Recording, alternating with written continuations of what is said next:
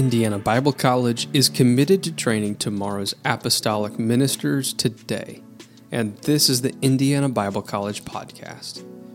Today on the podcast, we continue our missions theme from the missions conference, which happened this past week here at IBC. We were so thankful to have Brother Poitras, Brother Shalm, and Brother Hobson all here and today we're bringing Brother Hobson's message from Thursday Chapel entitled The Power of a Dead Man. Now, Brother Hobson is no stranger to the United Pentecostal Church. He is the Secretary of North American Missions. He is a tremendous speaker and leader, and this message is one that will impact your life. Let's get right to it. Brother Bill Hobson preaching the power of a dead man rights and I deserve this and I can have that and I want this and I, I, want to accomplish this. And we set out on our dreams and our agenda and our plan. And there are certain things that I deserve, if you will. I'll never forget. Of course, I, I, I come from the stock where you just appreciate what you're given and uh, say thank you and not expect anything more.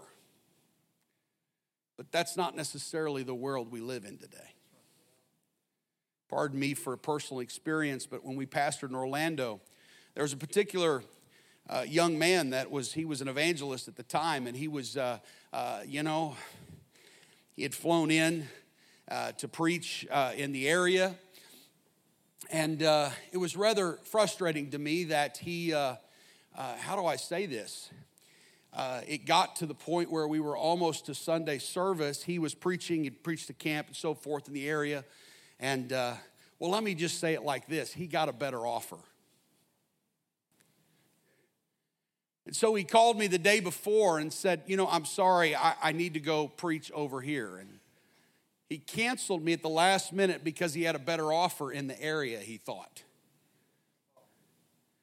Well, that didn't really take so good to me. Now, I know none of you will ever do that. Well, if you ever do, I will be on your doorstep, okay? By the way, evangelist ministry is under North American Mission, so we might have a few. Anyway, we'll go on from there. But I remember as this young man, after a period of time, called me and said, You know, Brother Hobson, I just, I just want to apologize because I know I was wrong. Well, that took a whole lot of guts. Well, then I found out why he was apologizing because he wanted to come. And I'm thinking, are you kidding me? But then I finally just, you know, mercy, grace started showing up in my life. And, you know,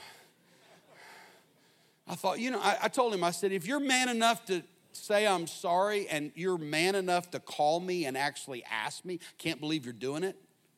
But if you are, I'm willing enough to say, okay, you can come. Well, I t- and I'm just going to fast forward the story because, you know, the bottom line was at the time we really couldn't afford it. We really were just a, a young church striving and trying to do our best. And I, I was just hoping I got paid that week. And, and so, you know, but but I, I, said to him, I said, you know, I said, here's the thing. I said, you're, you're coming. What are you? He said, well, I'm coming to do something else. So somebody else is going to pay my travel. He said, in fact, they're going to take care of my vehicle, all that stuff. He said, I'll, I'll come in. I'll just be with you Sunday morning morning and he said, If you give me a place to sleep, I said, Well, is it just you? Yeah, it's just me. All the details associated with that was that it was him, single. He was going to sleep in our guest bedroom and everything was going to be great. No other responsibilities other than that. I'm like, You know what? I think we can do this. We can pay you and feed you at the house. But it was amazing that what had transpired the next, really over time, because within two weeks of his travel and a week of his travel, he then calls me and says, Well, my family's coming. Oh, by the way, I need somebody to pick me up at the airport.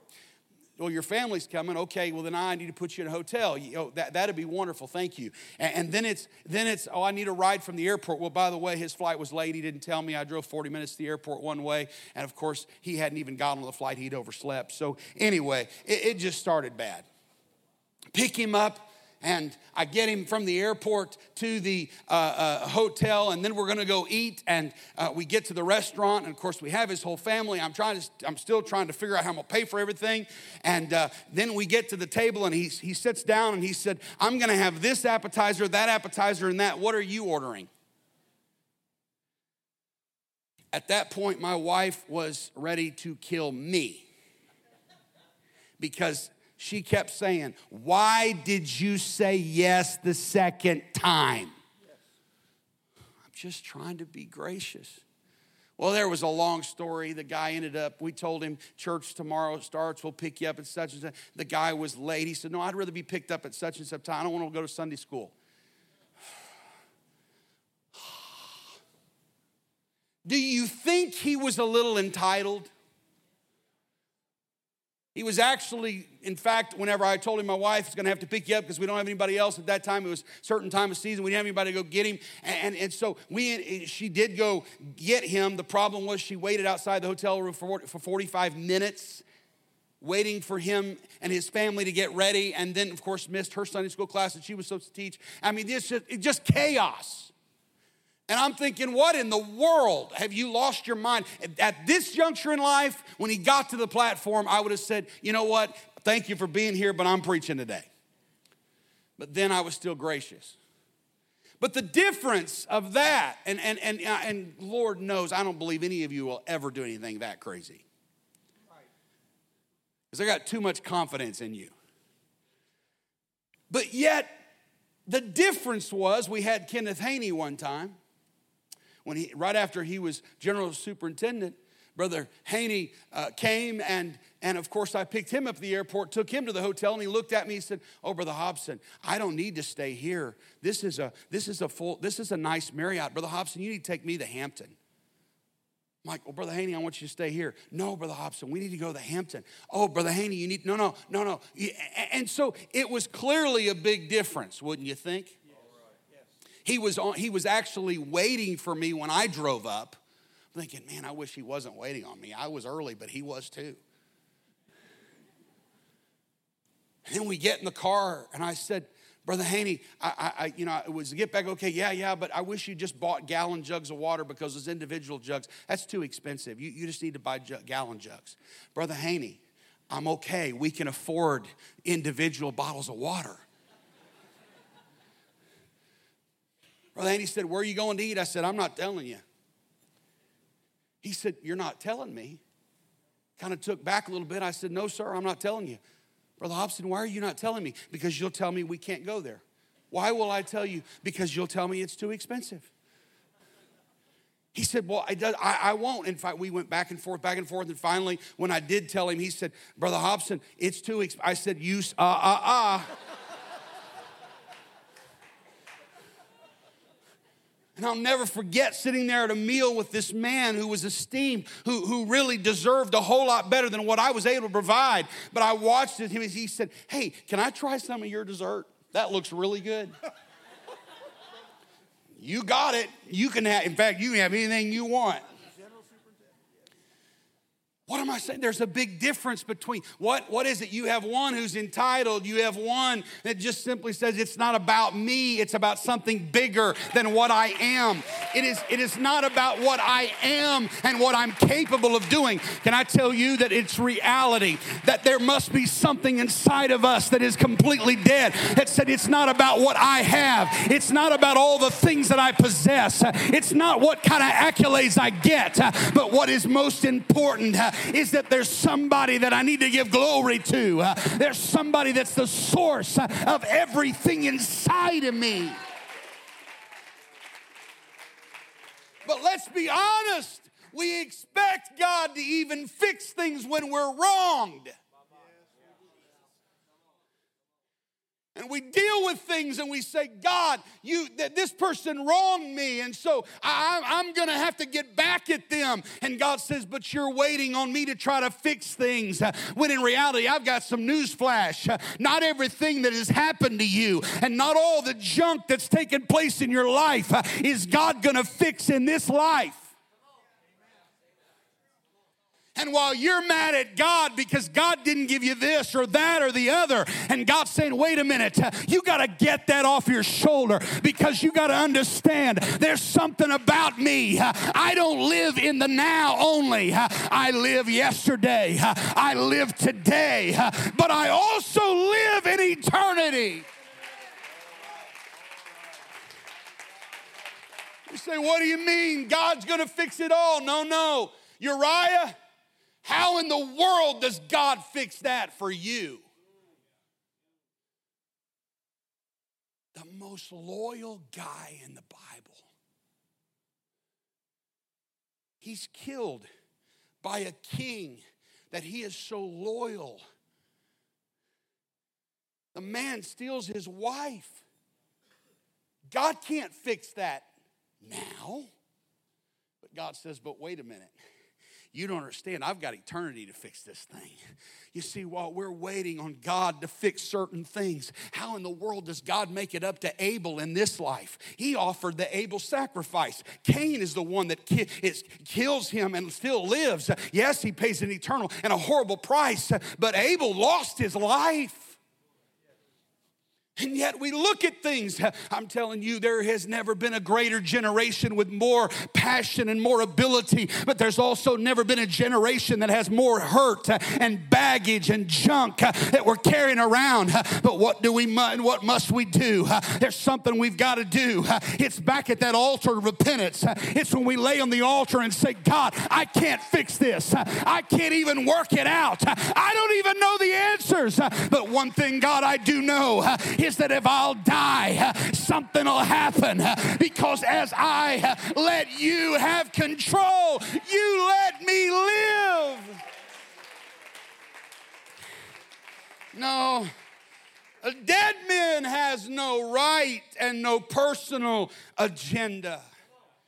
But a dead man must also give up everything. Everything?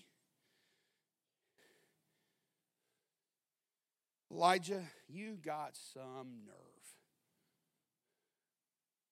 She's a widow at the well. Just a widow. Hey, you give me something to drink?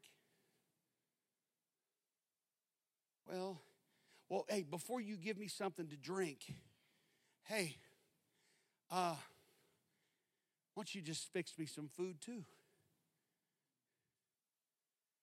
And it just comes out of her. Sir, I'm actually gathering sticks right now and I'm going to prepare a meal. It is our last bit of things that we have, and my son and I are going to eat our last meal, and we're going to die. Well, that's awkward. What do I do now? How many of us would have the guts? Last meal? Well, this is going to be a little awkward. But would you go ahead and fix it and give it to me? My last meal? Yeah, because if you'll give all, what you have will only sustain you for a day. But if you'll just give it to Him, it will sustain you for as long as it needs to sustain you. You see, there is a power in a dead man when they simply give all. Whenever you simply say, God, it's not about me and my agenda and my will and my purpose, but rather it is about your purpose and your agenda and everything that you have. God, oh, some of you are looking at me saying, I don't have much. That's okay. She didn't either. But what she had, she said, Here I give. And when I do, God steps in and said, What you have, because little is much when I get involved in it.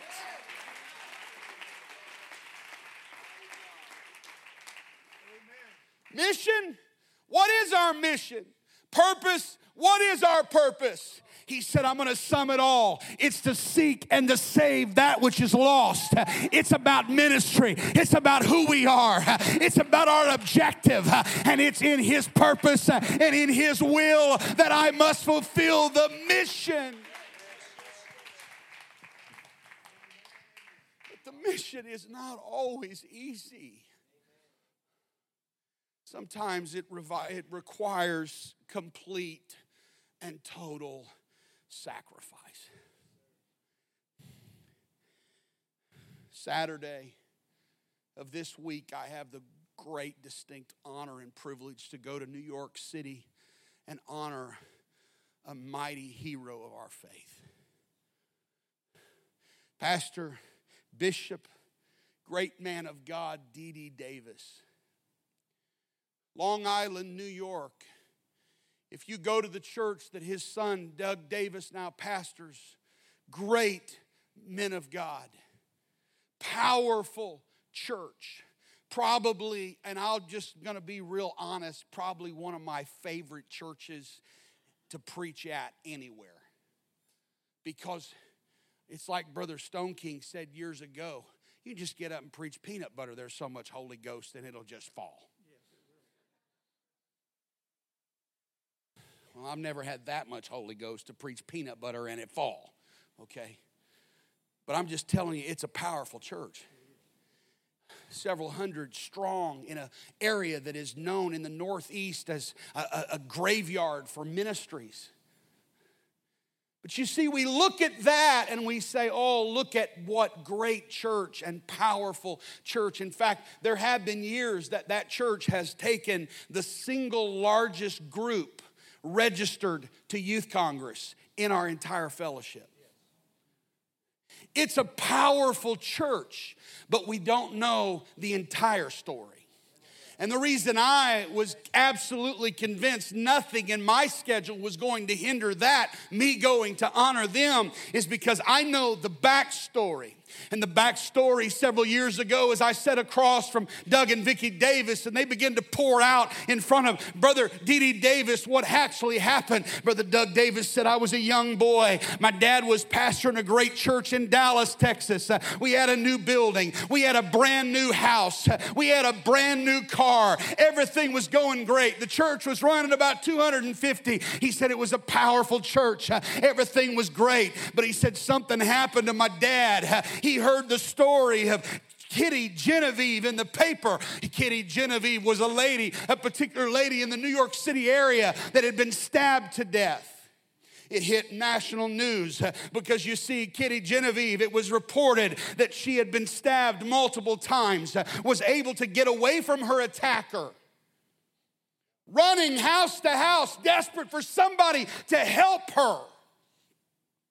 And yet, nobody willing to open the door and help. And so her attacker was able to catch up again to her and finish her off. He said, Brother Hobson, my dad was so moved by that story that he said, If nobody's gonna go open the door, I am. But he told the story. He said, My mother and I rode in the same vehicle because he said, my dad knew, Brother Doug Davis said, my dad knew that I'd be kind of the sympathetic one and the soft hearted one. He said, We drove away from that brand new house. And he said, I watched as almost the entire trip driving from Dallas, Texas to New York, my mom, tears streaming down her face everything they had, everything they wanted, everything they dreamed for. It was a dream. Gave it all up. He said, when we got to New York City, we started trying to rent places. He said it wasn't a new house we moved into, it was a house that was 100 plus years old, old, kicking away rats my mom's looking at this, what, what is this?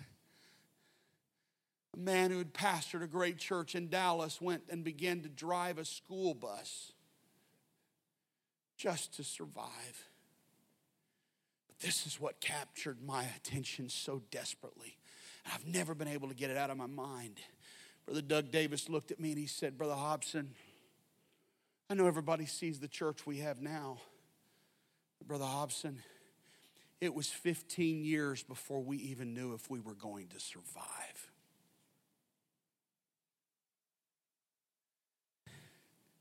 What's Brother Davis talking about? He's talking about the simple fact that sometimes God calls you to just give all just die out to their own desires and plans. God calls us, and I know there's a lot of people who are turning me off right now, like, uh, no, thank you. I'm checking out of this message, but I'm talking to some that are not going to check out, uh, that understand that there's going to be some things, and I'm not submitting that every church that started takes 15 years to build uh, because I'm thankful for the miraculous and the move of God, and I'm not convinced we have 15 years left. It may not be sacrifice in that level, but there's going to be some sacrifice There's going to be some cost paid. There's going to be some things that are going to cost you everything.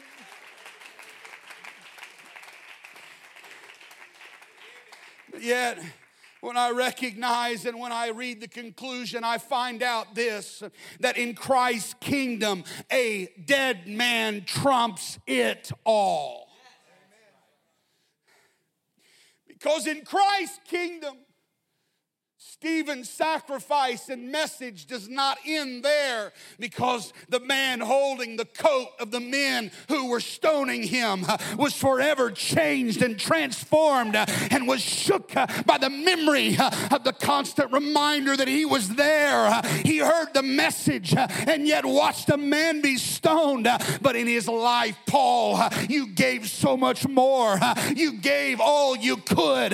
Why? Because it was a memory of a dead man that had changed everything.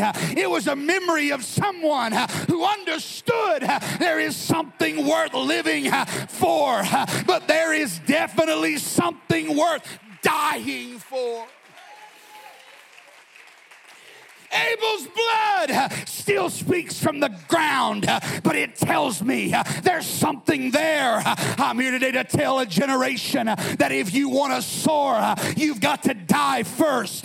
But if you'll make your way to a daily altar and say, God, here I am. And Jesus cried, It is finished. The devil thought he was going to say, I am finished. What did he say?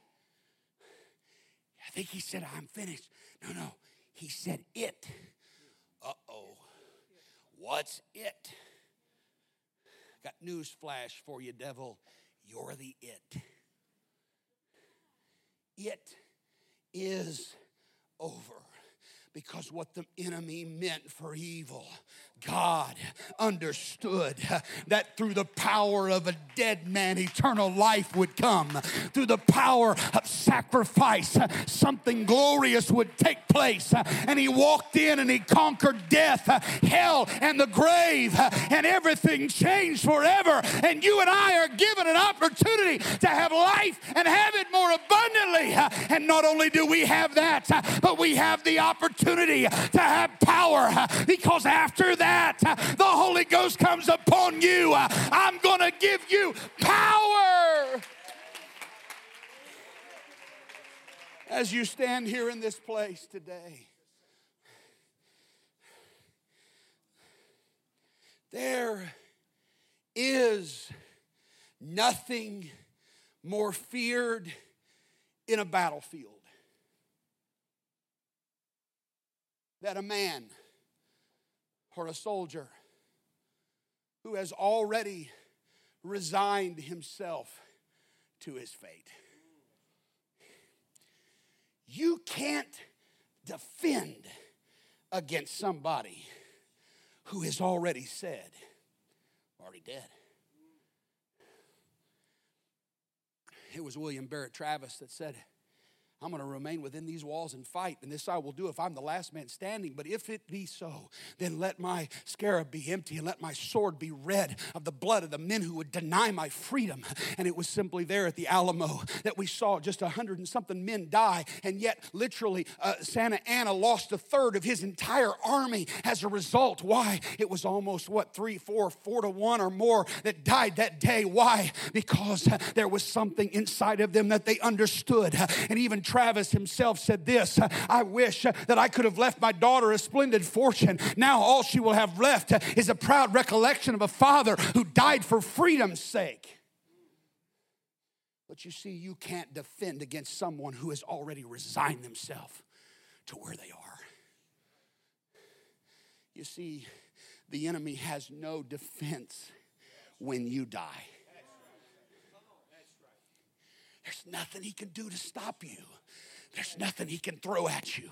There's nothing he can take away from you. You just have to simply say, You don't understand. There's nothing I have to lose because who he who loses his life for my sake, you're gonna find it. But if you try to hold on to this thing, you're called your life, you're gonna lose it. And he said in Hebrews, through, through death, he might destroy him that had the power of death. And even in the Colossians, he said he spoiled the principalities. He made a show of them openly, triumphing over all.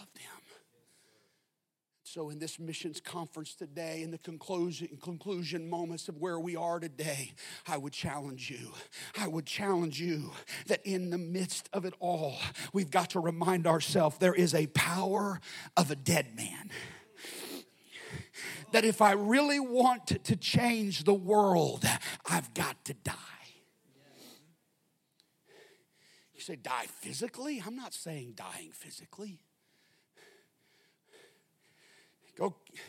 You know, the crazy thing is that people give their own lives and take their own lives physically. When in fact, God said, if you'll just give me your life and everything that you have with no ulterior motives, you won't believe what I have in store for you. I'm speaking to some young men and young ladies in this building today. You have no idea the power that will be unleashed in your life and your ministry. When you find the altar every day and say, God, it's not about my dreams. It's not about my plans. It's not about what I want to figure out. I don't even really care what happens tomorrow. All I know is that you've given me grace today. And Lord God, I'm just yielding myself. I'm opening the altar today to somebody that'd like to come down. I'm opening the altar today that somebody like to lay on the ground and say, God, here I am because I know there is a power and a dead man. Oh, somebody ought to be crying out to God. Somebody ought to be submitting themselves. Somebody ought to be saying, God, God, it's not my dreams. It's not my talent. It's not what I have. But God, when I simply lay myself at the altar and I submit everything I've got to you, there is a power that is unloosed. It's not mine, but it is you. It is Christ in me. I pray in the name of Jesus Christ. Let a spirit of intercession move across this building today. I pray, God, let there be a passion, a dying out of our own will and our own flesh and our own desires. God, I'm not going to plan my life. God, I'm not putting you in a box today. Oh, God, there's some things you want to do. Maybe I'll end up on the mission field. Maybe I'll end up in somewhere, in some distant field somewhere. But God, it really doesn't matter because all I want is to die out my dreams and plans and give them to you.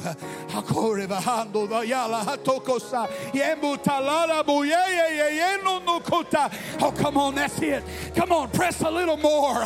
Go ahead. Tell him, I'm coming to the altar and laying it all.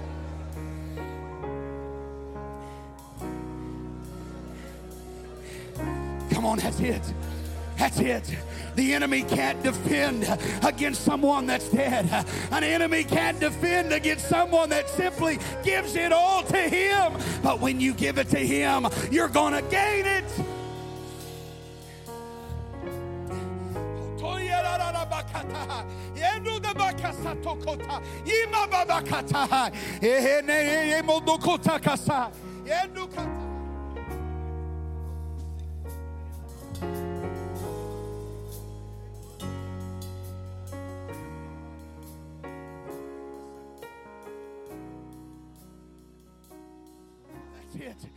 It.